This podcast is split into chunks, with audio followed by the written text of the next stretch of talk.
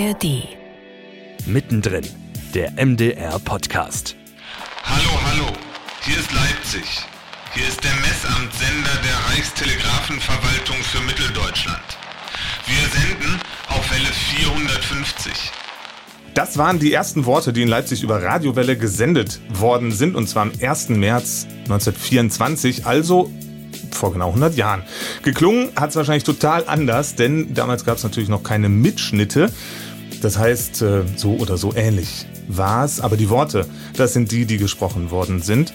Vor 100 Jahren ging es also los mit der Mitteldeutschen Rundfunk AG damals noch. Und kurz danach gab es dann auch schon einen Rundfunkchor und ein Rundfunkorchester. Und die gibt es im Prinzip durchgängig seitdem und heute immer noch als MDR Rundfunkchor und als MDR Sinfonieorchester. Und nicht nur deswegen wird am 1. März ein großer Festakt gefeiert. Das ganze Jahr über wird im Prinzip in ganz Mitteldeutschland, aber auch darüber hinaus gefeiert und 100 Jahre Rundfunk zelebriert. Und wie genau das gemacht wird und warum Rundfunk-Klangkörper auch heute noch genauso wichtig und aktuell sind wie vielleicht vor 30, vor 50 oder vor 90 Jahren, das kann ich besprechen. Und zwar mit Annette Josef, die ist Hauptabteilungsleiterin bei MDR Klassik, mit Philipp Amann, er ist Chefdirigent im MDR Rundfunkchor und mit Uwe Gebel, er ist Posaunist im MDR Sinfonieorchester. Hallo, schön, dass ihr alle da seid. Hallo. Ja, hallo. Hallo, danke. Bevor wir inhaltlich einsteigen, sagen wir zu euch allen dreien noch zwei, drei Sätze, damit wir auch genau wissen, mit wem wir es hier zu tun haben. Philipp Amann ist Chefdirigent des MDR Rundfunkchores. Er leitet den Chor mit seinem typisch norddeutschen Temperament. Gepaart mit viel Kreativität und mit viel Liebe zum Detail bringt er das Beste in seinem Ensemble zum Klingen. Annette Josef ist Hauptredaktionsleiterin der Klassik. Sie ist studierte Radiojournalistin, die selber viele Jahre als Berufsmusikerin das Fagott bedient hat, bevor sie von der Praxis ins Management wechselte und heute die Geschicke der MDR-Ensembles, des Klassikradios, der Online-Redaktion und des Musikprojekts MDR Clara verantwortet. Uwe Gebel ist Posaunist und Urgestein des MDR Sinfonieorchesters. Er spielt seit 40 Jahren in Orchestern und geht dabei immer mit der Zeit. In den sozialen Medien begeistert er mit viel Charme und Witz als Instagram-Host auf dem Channel von MDR Klassik. Dort gibt er unter anderem Einblicke hinter die Kulissen des Orchesters. Annette und Philipp, das Festjahr, das hat für den MDR ja schon Ende Januar begonnen im Prinzip, und zwar mit einer Uraufführung des Rundfunkchors von James Macmillans Ordo Virtutum. Was ist das für ein Stück erstmal und warum eignet sich das für den Auftakt in ein Festjahr? Ja, Ordo Virtutum, äh, das ist ein Text von Hildegard von Bingen, also ein sehr alter äh, lateinischer Text, das ist ein Mysterienspiel. Was heißt das? Das ist ein, ein Text, äh, in dem die, die Tugenden äh, Gottes die Seele, also den Menschen, beschützen wollen vor dem Bösen, vom Teufel. Wir haben das Werk in Auftrag gegeben. James Macmillan ist einer der führenden Komponisten aus dem britischen Raum, aus Schottland. Und äh, er hat also 60 Minuten a cappella, quasi a cappella komponiert, das heißt fast ohne Begleitinstrumente. Es gab ein bisschen Schlagzeug dazu. Ähm, das ist schon mal sehr besonders. Also es gibt nicht so viele Stücke, die so lang ja. und nur für Chor sind. Und es gab 14 Solisten, die wir fast alle aus dem Chor besetzt haben. Also, äh, und es hat wunderbar funktioniert. Es war ein großer, großartiger Abend. Voll besetzte, übervoll besetzte Peterskirche. Wir ähm, haben ein, nicht nur eine äh, nationale, regionale Re Resonanz erhalten, sondern auch international ist mhm. das Stück wahrgenommen worden. Ja, wir hatten da einen, einen tollen Abend. Die Solisten haben großartig gesungen. Es ist niemand krank geworden und äh, das sind die Maßstäbe, in denen äh, Erfolg und äh, Zufriedenheit gemessen wird, ja. Ja, wenn man 14 Solisten aus dem Chor besetzen kann, dann ist das natürlich schon mal äh, eine, eine tolle qualitative Aussage. Und dann äh, muss man schon hoffen bei den größeren Partien, dass alles glatt geht, also dass jeder an Bord bleibt. Und das ist in diesem Projekt gelungen. Also großartig. Was Philipp jetzt gerade eben beschrieben hat, da sind ganz viele auch Wünsche eingeflossen, was wir mhm. auch mit dem Ensemble machen wollten. Also auch um, um zu sagen, das können, das kann das Ensemble. Das ist auch eine spezielle Konstellation halt. Und ich finde es einfach auch super. Ich muss, ich lächelte deshalb, weil ich unseren dänischen Sänger vor uns sah, der vor mir sah, der also von unten mit Rot angestrahlt wurde und ein ganz bezaubernder, hinterfotziger Teufel war, der immer zwischendrin versucht hat, dann die Tugenden zu verführen. Und das war auch neben den sängerischen Leistungen, auch hat das nun so eine schauspielerische, sprecherische Leistung dann kommt äh, aus dem Ensemble. Das ist einfach auch toll halt. Das Bild können wir natürlich im Podcast nicht zeigen, aber wir können mal anspielen, wie es geklungen hat. Es gibt natürlich einen Mitschnitt von der Uraufführung in der Peterskirche, da hören wir mal zusammen rein.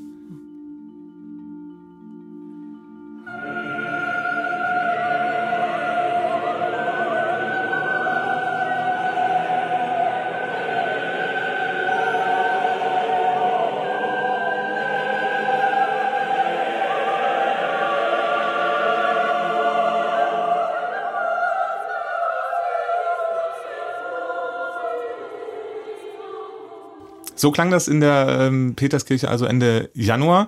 Philipp, du hast äh, am Pult gestanden. Was war das für ein, für ein Moment, für einen Augenblick für dich und auch für den Chor, diese Uraufführung? Also es ist ein, ein besonderer Moment, ein großes Stück zum ersten Mal aufzuführen. Bist ähm, du da aufgeregter als bei Stücken, die du schon mehr, mehrfach gemacht hast? Nein, ich, ich war eigentlich nicht nervös aufgeregt, weil wir ausreichend Vorbereitungszeit hatten und ich ein ganz sicheres Gefühl hatte, wenn alle gesund bleiben, dass das eine sehr gute Aufführung werden kann und wird. Also ich hatte in diesem Fall sehr großes Zutrauen, dass wir das, dass es ein tolles Konzert wird. Und dann äh, sinkt bei mir der Nervositätsspiegel eklatant. Also ich war im Prinzip, habe ich mich nur darauf gefreut, das jetzt am Stück dem Publikum zu geben. Und war es dann so gut und so schön und so andächtig, wie du es dir vorgestellt hast? Ja, es war sehr gut. Es ist sehr gut gelungen. Wir haben schon ein paar Voraufnahmen machen dürfen und werden also daraus, glaube ich, ein ganz tolles Produkt ähm, herstellen können. Mhm. Es ist eine Auftragsarbeit gewesen. Du hast sie nicht ja. in Auftrag gegeben, ja. Philipp, aber wie kann ich mir das vorstellen? Also da greift einer zum Telefon, ruft bei James Macmillan an und sagt, wir haben die und die Idee Hast du Lust mitzumachen? Ja, so ungefähr. Echt, ja? Ja, tatsächlich. Also ähm, man muss natürlich erstmal auf James McMillan kommen und muss ja. sagen, den, den hätten wir jetzt gerne oder den würden wir gerne, gerne äh, einladen, eben etwas für das Ensemble oder die Ensembles eben zu komponieren. Mhm. Dann geht es natürlich darum, werden Ideen ausgetauscht, worum soll es gehen, wie lang soll das sein. Wie groß ist die Besetzung? Habe ich 14 Solisten in meinem Chor, die das auch singen können? Mhm. Äh, habe ich 28 Posaunen oder sind es vielleicht dann doch nur sechs? Also diese ganzen grundlegenden Sachen müssen halt eben geklärt werden. Und dann gibt's ein, wird der Komponist, die Komponistin beauftragt und dann wird ein Vertrag gemacht und wird einfach gesagt, zu dem Zeitpunkt machst du bitte dein Konzeptpapier, das muss dann vorliegen, zu dem Zeitpunkt eine Partitur, zu dem Zeitpunkt die Stimmen. Ähm, da sind dann noch Verlage, muss man da noch mit reinnehmen ins Boot. Also ist eine relativ komplexe Angelegenheit, die also auch ohne die Kollegen von der äh, ähm, Hulli oder von der juristischen und von der juristischen Direktion gar nicht gehen würde. Also auch mal in diese Richtung vielen Dank, dass die sich immer in die Tiefen der Verträge reinstürzen. Und es ist ganz, ganz wichtig, aber eben auch wirklich für die Ensembles und äh, tatsächlich für die aktuelle Musik, die mhm. für unsere Ensembles geschrieben wird, dass wir da auch immer Impulsgeber sind. Ähm, Philipp hat es gerade schon angesprochen, also das Ordo, äh, der, die Komposition Ordo, Ordo Virtutum hat schon ähm, Neugier und Begehrlichkeiten erweck, erweckt. Deshalb sind wir auch froh, dass wir auch erstmal eine Exklusivität dafür haben. Und ähm, wir lassen es ja nicht dabei bewenden. Wir haben dann gleich noch wir, den Doppelschlag zum Geburtstag. Wir haben dann im, ähm, am 10. März kommt von Thomas Larcher, ein österreichischer Komponist, der gerade auch sehr, sehr nachgefragt ist. Der hat uns etwas komponiert für unser Spezialgebiet Chorsymphonik. 40 Minuten sind es, glaube ich, ne, Philipp? Ähm, eine große, große Komposition nach einem japanischen Text, mhm. erstmals aufgeführt am 10. März hier im Gewandhaus. Früher also vor 100 Jahren, da haben ja sowohl der Chor als auch das Orchester alles live im Radio gespielt. Es wurde, gab keine Möglichkeit, überhaupt aufzuzeichnen, deswegen gibt es ja auch keinen Mitschnitt von den ersten Worten des äh, Senders hier in Leipzig. Ähm, Wäre das Stück auch eins gewesen, was man live im Radio hätte uraufführen können? Wir hätten es, glaube ich, nicht in die alte Börse reinbekommen. Zu wenig Platz. Das ist zu wenig Platz, weil das ist ja der, der, der ja. Ort, wo, das, wo die Ensembles damals äh, live, live gespielt haben. Auch stundenlang zu allen möglichen Zeiten mhm. und Unzeiten. Ähm, aber grundsätzlich muss man wirklich sagen, also es ist ja aus, der, aus den ersten paar Jahren überliefert, dass da eine Zauberflöte live durchs, übers Radio ging dann ein paar Jahre später, als man so etwas sattelfester war. Also von daher hätte dem nichts entgegengestanden, auch so ein mhm. Werk einfach live über den Äther zu bringen. Passiert das heute noch, dass ihr im Chor oder im Orchester live für das Radio spielt tatsächlich? Äh, dauernd und ständig. Dauernd und ständig. Also die Mitschnitte von den Konzerten sind nicht alle, nicht zu 100 Prozent, aber zu einem sehr, sehr großen Teil, die Sachen, die wir im Gewandhaus machen, sind zu einem sehr, sehr großen Teil live. Am 1. März sind wir auch übrigens live um 20.15 Uhr im MDR Fernsehen und wo man sich schon mal drauf freuen kann, zum Jahresende ARD Silvesterkonzert werden wir um 17 Uhr am 31.12. live aus Suhl machen. Also das heißt, die Kollegen und Kolleginnen dirigieren sie nun oder spielen oder singen sie nun, sind daran mhm. gewöhnt, mhm. wirklich live zu performen. Und da sieht das mittlerweile für Musiker ganz gut aus. Ich habe noch mit Kolleginnen und Kollegen gespielt, die sind morgens äh, 6 Uhr in die Springerstraße gegangen, wo damals das Studio war, und haben live eine Beethoven-Symphonie gespielt. Also ich meine, das sind Herden. Boah, 6 Uhr, ja, das ist natürlich, da sind wir froh, dass wir aufzeichnen können.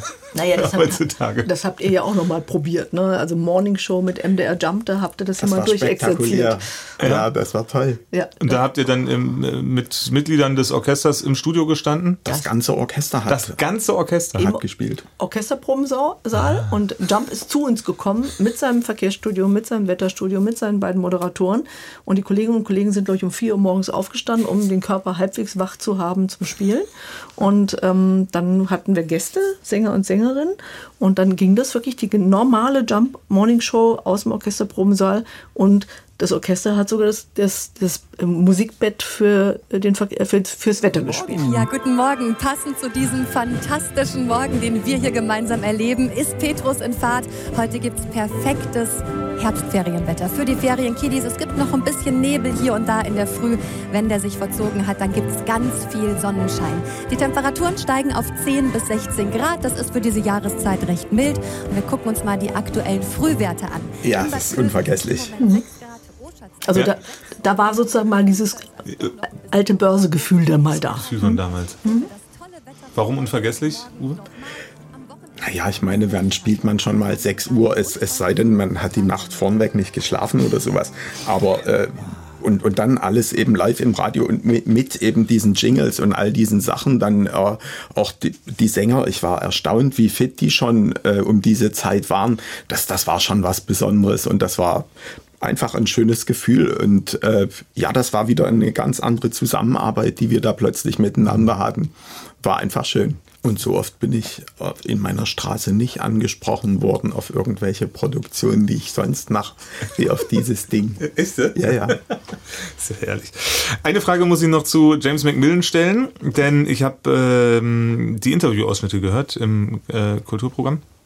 Und er sagte, dass sowohl die Orchester als auch die Chöre, die Rundfunkchöre und Rundfunkorchester weltweit eigentlich Bewunderung genießen. So wurde es zumindest übersetzt. Warum ja. sagt er das? Ist das was ja. einzigartig Deutsches? Das ist auf jeden Fall etwas einzigartig Deutsches. In jedem anderen Land ist die Anzahl von Chören und Orchestern viel geringer und das Ausland hat immer schon mit, mit Bewunderung und auch mit Neid nach Deutschland geguckt, ob dieser großen Bandbreite von Klangkörpern und bewundert und beneidet das auch und, und bedauert es, dass es im eigenen Land äh, eben nicht möglich ist.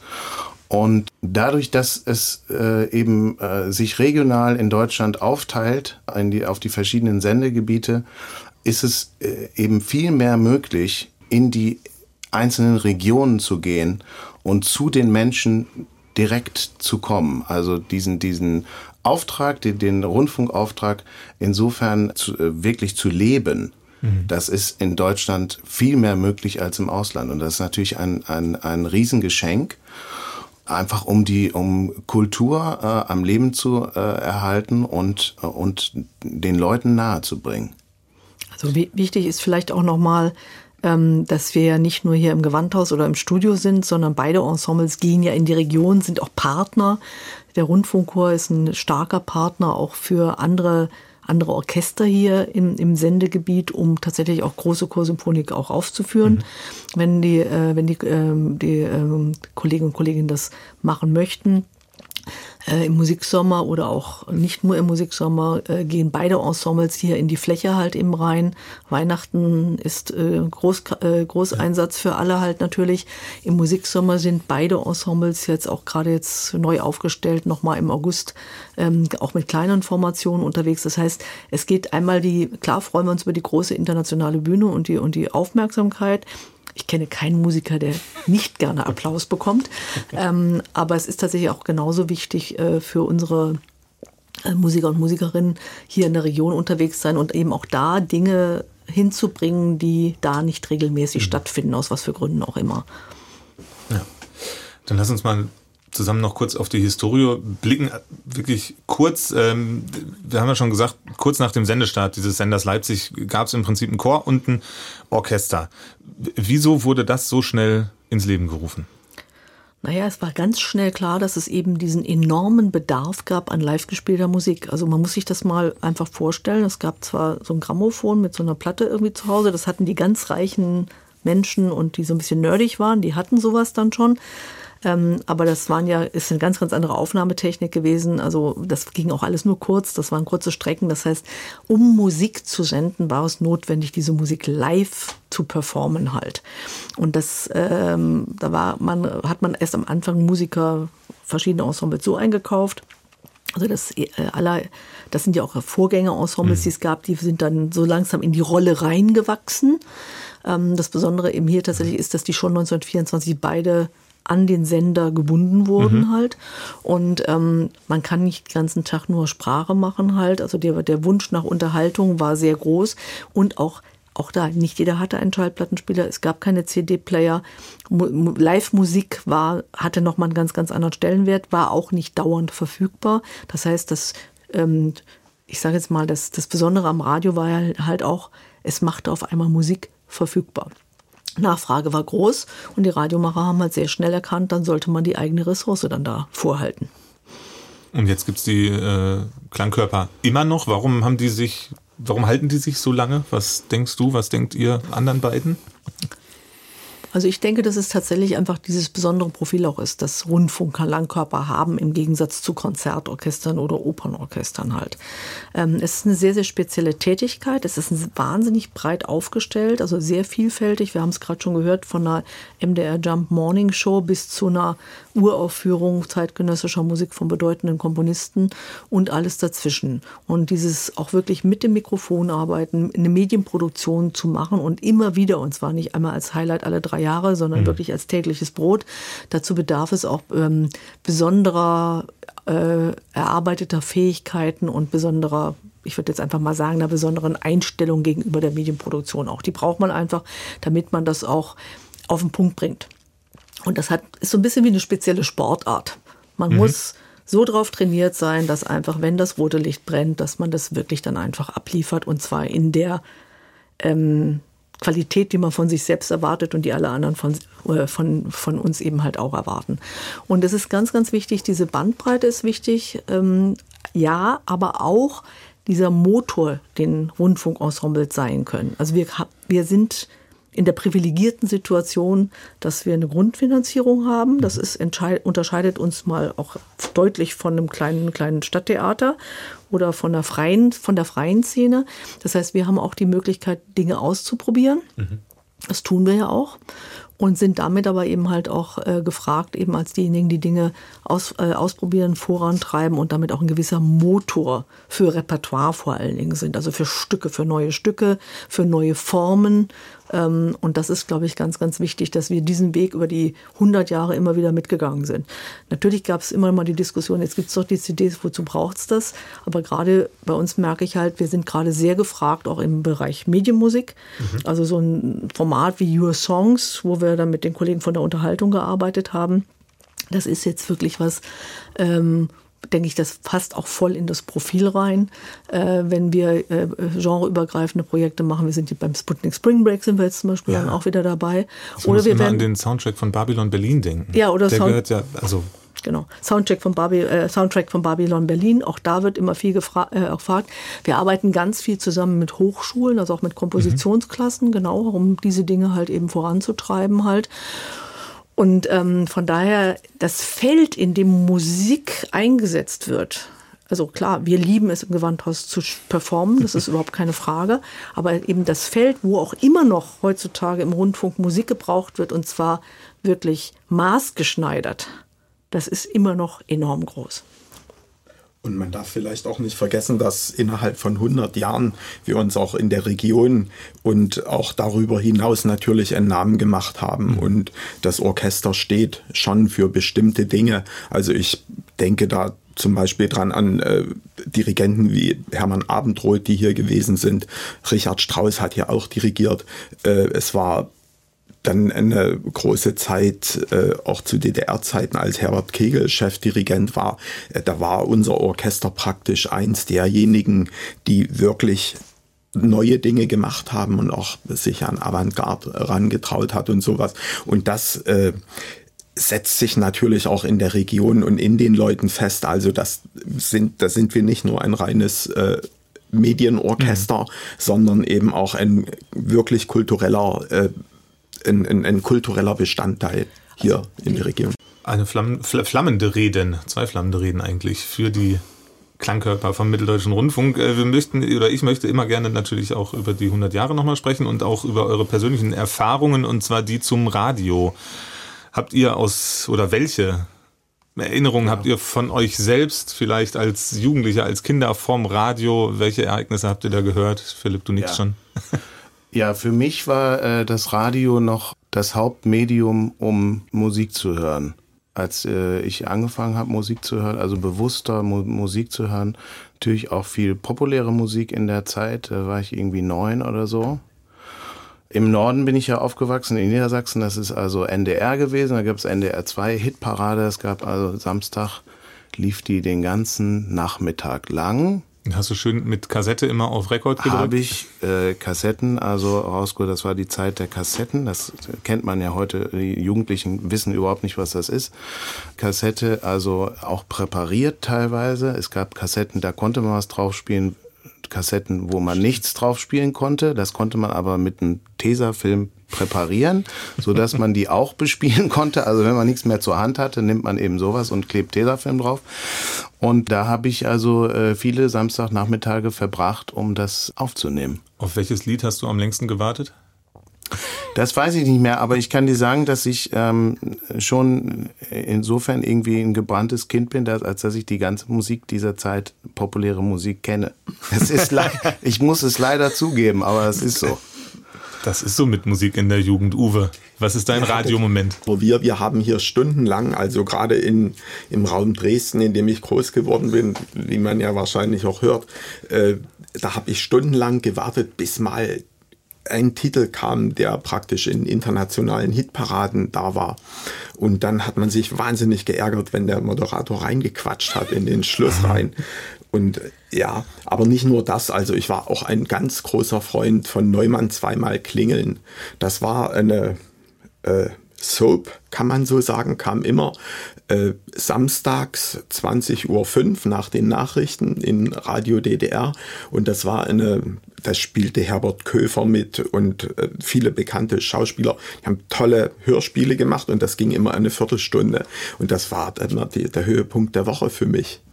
Äh, das natürlich im Bett heimlich hören, denn ich sollte ja eigentlich schlafen. Ja, das sind so frühe Erinnerungen an Radio. Annette, du ja, bist uns auch noch einen Radiomoment schuldig. Genau, ich bin in Nordhessen groß geworden. Thomas Koschwitz hat mich jeden Morgen zur Schule gebracht. In HR3. Und zwar mussten wir immer um Viertel vor sechs aufstehen, um zur Schule zu kommen. Und dann war so dieser Moment, wenn man dann irgendwie zum Frühstück dann irgendwie tapatzte, dann lief immer HR3 und das war so ein bisschen so dieses, was ist eigentlich in der Welt los, was ist irgendwie mhm. gerade, hm? und der brachte einen sozusagen über diesen, gerade als Teenager, über dieses mühsame, wie komme ich jetzt aus diesem Haus raus zum Bus und fahre in der Dunkelheit dann zu dieser Schule halt hin. Und von daher ist das sozusagen der Soundtrack meiner Schulzeit. Das sind schöne Radiomomente. finde ich. Wir haben jetzt ziemlich lange über den äh, Chor und die Uraufführung geredet, aber wir haben den Uwe ja auch hier ne? vom Orchester. Uwe, du hast dich immer mal eingebracht, zum Glück. Ähm, ein bisschen schon auf dich aufmerksam gemacht. Deswegen wollen wir ein bisschen mehr über das Orchester jetzt noch sprechen, vielleicht auch im, im Anblick des Festakts. Was stellt das Orchester da mit allen anderen auf die Beine und präsentiert es im Fernsehen? Es ist ein, teilweise eine Leistungsschau, teilweise etwas, was haben wir gemacht, was war vielleicht ein bisschen anders. Es gibt ein bisschen äh, Rückblicke da und es gibt auch, äh, es gibt auch Ausblicke auf äh, Zukünftiges und ich denke, das sollte ganz unterhaltsam werden und mhm. schön. Wenn du sagst, was war anders, wie haben wir uns entwickelt, wenn du so deine persönliche äh, Orchesterhistorie durchgehst, über welche Dinge wunderst du dich mittlerweile vielleicht, wie sie heute gemacht werden oder wie sie früher gemacht wurden? Nein, also äh, äh ich wundere mich eigentlich überhaupt nicht mehr. das war natürlich ein Spaß. Nein, das, das hat natürlich eine gewisse Entwicklung äh, genommen. Das ist vollkommen klar. Also was äh, wirklich toll ist, wenn man sieht, wie, also ich bin jetzt 40 Jahre im Orchester und äh, was da das äh, Orchester an Qualität zugelegt hat, äh, das ist schon ganz enorm. Und ich freue mich auch immer über alle jungen Kollegen die, und Kolleginnen, die zu uns dazukommen und man sieht, auf welch hohem Niveau die spielen. Und das ist natürlich auch für uns Ältere immer ein Ansporn, hier musst du mithalten können, das musst du äh, können. Also das ist nicht so wie in einem anderen Beruf, dass man irgendwann hast du mal was gelernt und das haben wir immer so gemacht und dann wird das auch so gemacht. Ich finde, das greift ein bisschen kurz, sondern man, man wird immer wieder inspiriert eben durch äh, tolle junge Kolleginnen und äh, das ist also das ist eine Entwicklung, die ich wirklich mit Freude sehe. Wenn du sagst, du musst dich natürlich auch selbst immer weiterentwickeln. Man kann nie stehen bleiben und sagen, so haben wir es schon immer gemacht. Ähm, vielleicht kannst du das für jemanden wie mich mal plastisch machen, erklären, weil ich habe wenig Ahnung vom Posaune spielen. Also was ist das, was du sozusagen immer wieder neu lernen musst oder an welchen Stellen musst du dich dann weiterentwickeln, um dabei bleiben zu können?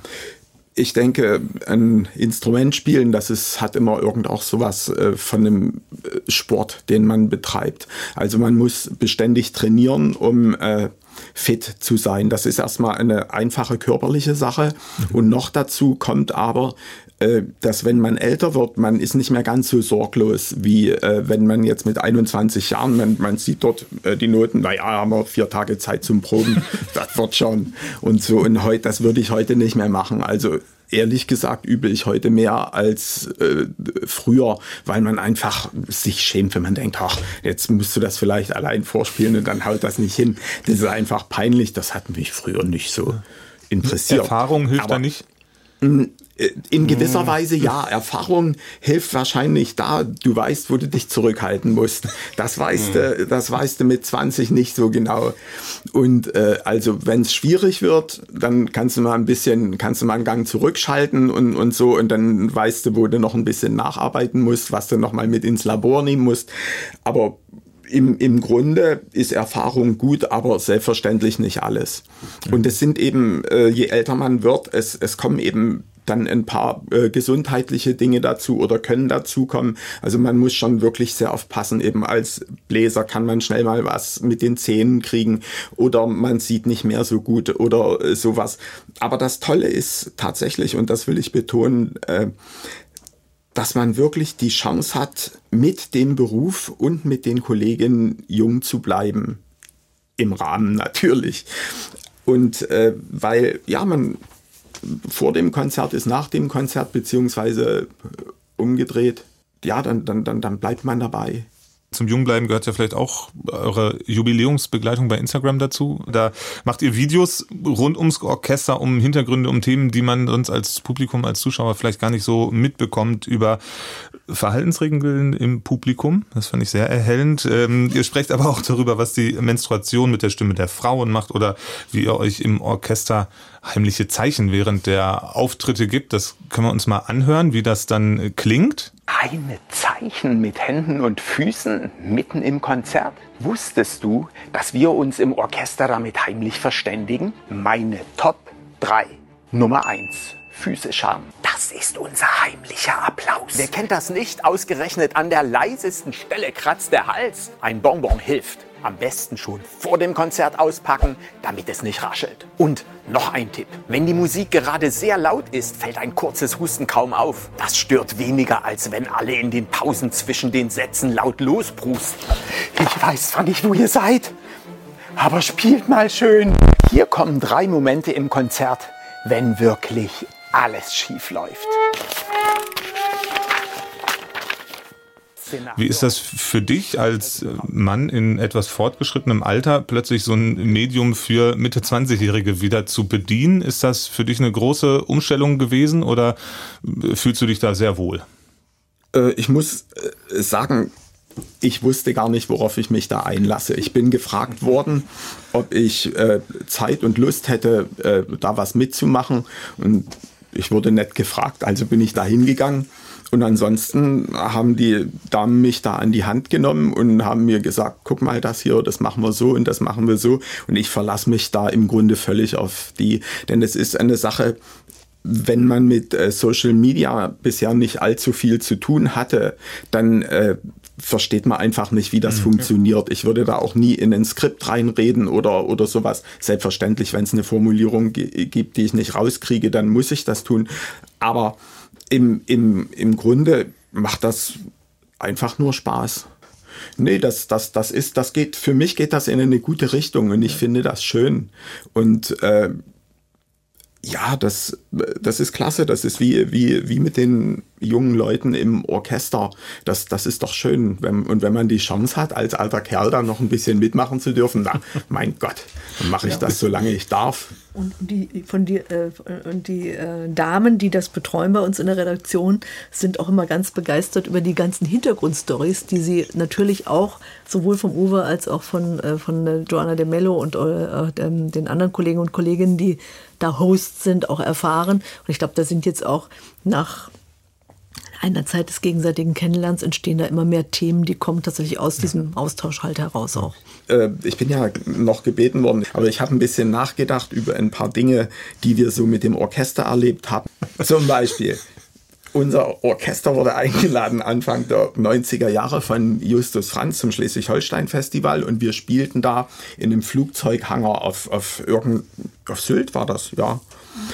Und da dirigierte uns der ehemalige Premierminister von England, Sir Edward Heath. Das war ein Hobbymusiker und der dirigierte die Moldau.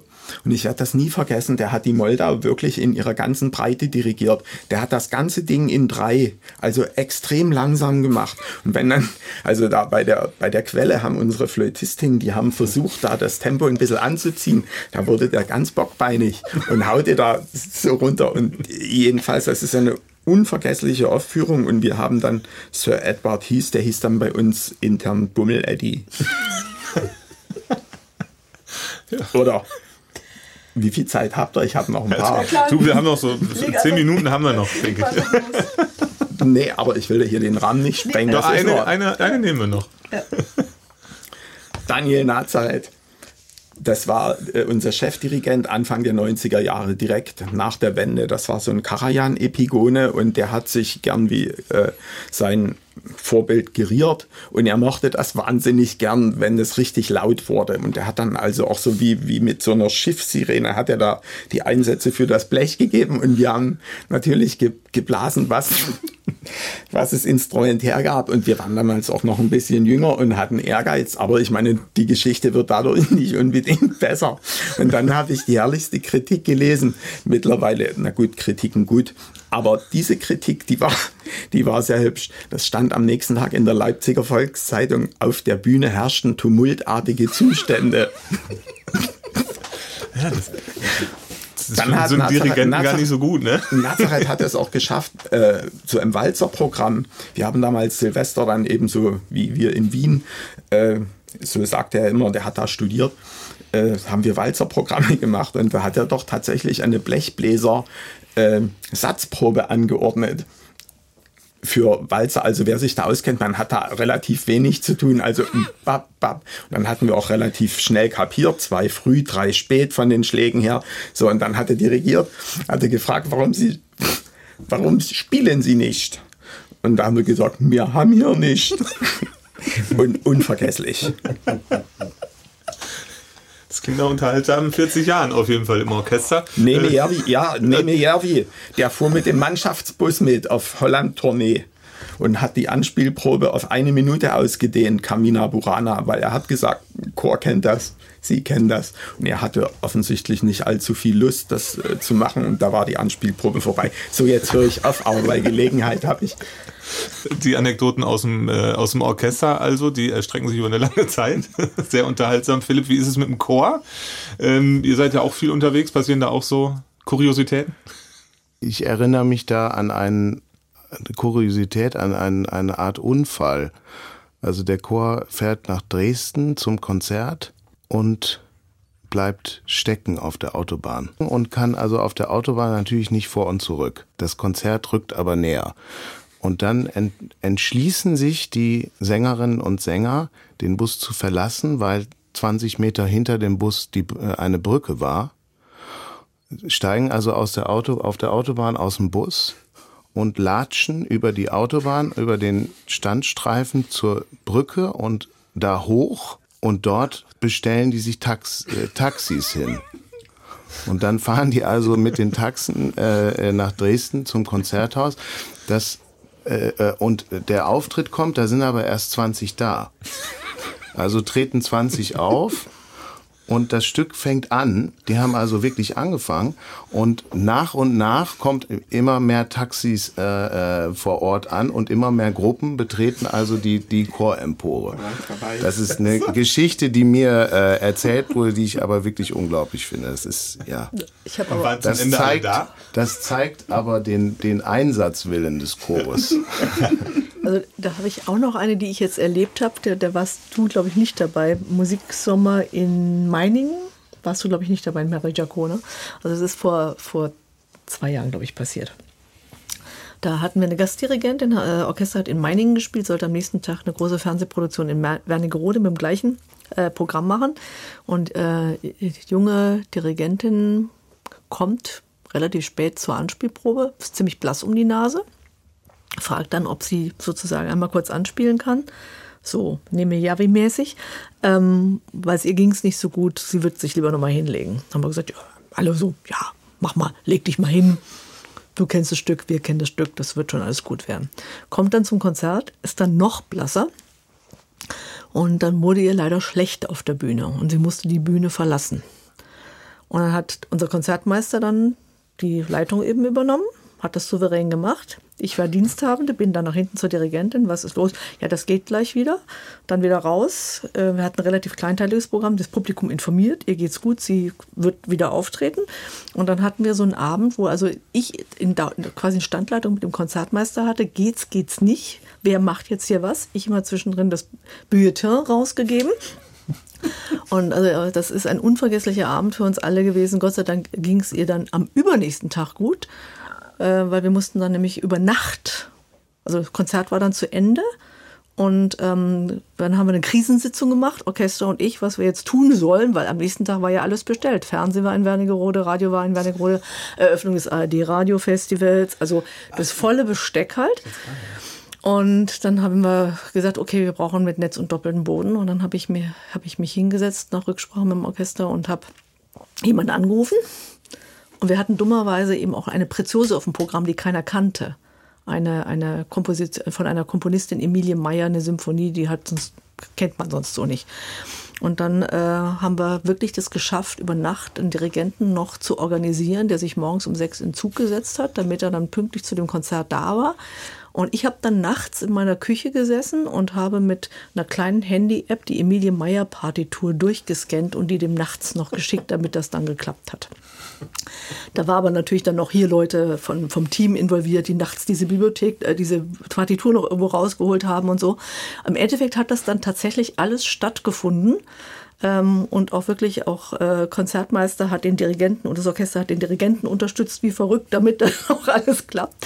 Äh, daran sieht man aber wieder auch das, wenn solche Dinge passieren, wie mit den Taxis, es geht nur, wenn es Teamwork ist man muss es irgendwie dann zusammen schaffen. Was mich natürlich noch zu der Frage bringt, äh, wie eng, wie viel, wie häufig arbeiten Chor und Orchester denn eigentlich zusammen? Steht ihr häufig zusammen auf der Bühne? Das kommt äh, in einer Spielzeit, sagen wir mal, regelmäßig vor. Das hängt äh, ein bisschen davon ab, von der Programmatik und von dem Repertoire, was der jeweilige Chefdirigent hat. Ich habe auch glücklicherweise manchmal die Möglichkeit, zumindest einmal in der Saison hatte ich die Möglichkeit, mit dem Orchester zu arbeiten. Das sind dann natürlich sehr äh, auf den Chor ausgerichtete Programme. Mhm. Ein Orchesterleiter ähm, hat mal mehr, mal weniger Fable für Chorsymphonik. Äh, und insofern daran misst sich so ein bisschen die, die gemeinsame Zusammenarbeit. Ich, ich glaube, dass es beiden Klangkörpern sehr wichtig ist und sehr daran gelegen ist, zusammenzuarbeiten und auch die großen Werke ähm, aufzuführen, die es für, für einfach diese Besetzung gibt. Das ist auch ein Stück weit unsere Daseinsberechtigung. Wir haben eben zwei große Klangkörper. Chor ist auch außergewöhnlich groß mhm. und hat damit auch die Möglichkeit, im Prinzip alles zu bedienen, von einer kleinen Besetzung bis zum, bis zum riesigen Oratorium, das selber zu, zu stemmen und äh, da, glaube ich, liegt uns allen daran, dass diese Möglichkeiten zu nutzen. Also es gibt auch zwei wirklich traditionelle Termine, wo immer Chorsymphonik oder auch ein gemeinsames Wirken äh, ähm, äh, praktisch sich einfach etabliert hat. Toten Sonntag wird immer ein großes chorsymphonisches ähm, Werk mit so einem entweder Requiem, Stabat Mater, also irgendwas, was zum toten Gedenken halt eben passt, aufgeführt. Und dann natürlich das ganz beliebte äh, Konzert am ersten Weihnachtstag. Das ist auch immer ein, ein, ein Konzert, wo Chor und Orchester gemeinsam das rocken. Äh, für dich als Mitglied des Orchesters, ich habe schon gehört, es ist keine Selbstverständlichkeit, dass ihr ähm, häufig zusammen auftretet, aber wenn ihr zusammen auftretet, wie ist es für dich als Mitglied des Orchesters? Naja, man sitzt als Blechbläser so ziemlich in der letzten Reihe des Orchesters, also höchstens noch ein paar Schlagzeuger hinter uns und dann steht da direkt hinter uns dieser wunderbare Chor. Also was man da erleben darf, das ist wirklich unglaublich. Ich bin jetzt seit 40 Jahren im Orchester und habe auch wirklich weltweit mit berühmten Chören zusammenarbeiten können. Aber einen besseren als den MDR-Chor habe ich echt noch nicht gehört. Also der Klang hat mich wirklich geprägt. Also von mir aus können wir gern jeden Monat ein Konzert zusammen machen. Was macht den Chor so besonders einfach? Wir haben ja schon gehört, dass der Chor sehr groß ist, sehr viele Mitglieder hat. Ist das einer der Gründe dafür oder woran Nein, liegt die, die, die Größe äh, spielt dabei keine Rolle, sondern es ist eigentlich eine Frage der Präzision, der Qualität, wie die Stimmen zusammenpassen. Man hört äh, keine Stimme irgendwie raus, sondern das ist immer ein äh, Zusammenklang. Und das Tolle ist, das funktioniert auch in jedem Genre. Das ist immer äh, wunderbar ausgeglichen. Es ist extrem präzise. Man merkt das auch, wenn man zum Beispiel so Dinge spielt. Man spielt mit dem Orchester, dann kommt der äh, Chor a cappella und dann setzt das Orchester wieder ein. Sie können darauf wetten, mit jedem anderen Chor oder mit den meisten kommen die ganz woanders an. Das passiert bei unserem Chor nicht. Also das sind alles solche Dinge. Das ist unglaublich. Also ganz woanders an für alle diejenigen, die nicht Chor und Orchester singen und spielen, heißt das, dass die, dass ähm, sozusagen die Intonation auseinandergeht dann halt. Also am Platz sind, sind, äh, sind die äh, anderen Kolleginnen und Kolleginnen auch, aber sie verlieren so ein bisschen an Höhe oder gewinnen an Höhe und dann passt es beim Anschluss nicht mehr so richtig. Also es ist, äh, höre ich raus, zumindest doch ein besonderes Erlebnis, wenn ihr zusammen auftretet. Absolut, absolut.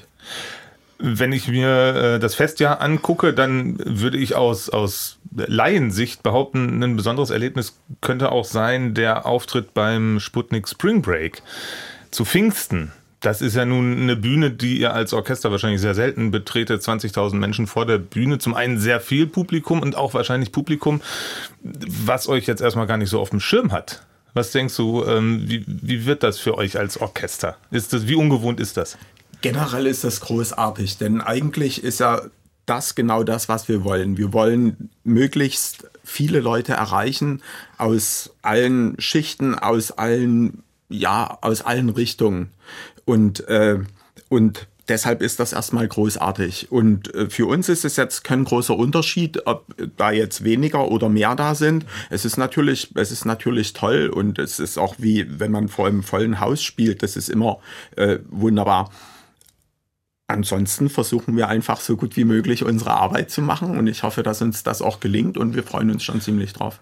Und dass das wahrscheinlich, ich möchte da niemandem zu nahe treten beim Sputnik Spring Break, aber dass das jetzt kein fachkundiges Publikum ist, sag ich mal, das ist für euch Also das, das, das, spielt keine Rolle. Nee, das spielt wirklich keine Rolle, weil äh, es ist so, das ist meistens, dass ein Orchester dann plötzlich eine, äh, einen, einen Klang entwickelt und eine Wucht entwickelt, die für sich selbst spricht. Und äh, das wirkt in jedem Falle. Und wenn es nicht wirkt, kann es sein, dass wir was falsch gemacht haben. Aber äh, unabhängig davon, ob ihr es richtig oder falsch macht, ihr werdet auf neues Publikum treffen. Das ist ja, äh, Philipp, wenn ich an den Chor denke, ähm, auch passiert in kürzerer Vergangenheit, als ihr Jazzpublikum euch aufgeschlossen habt.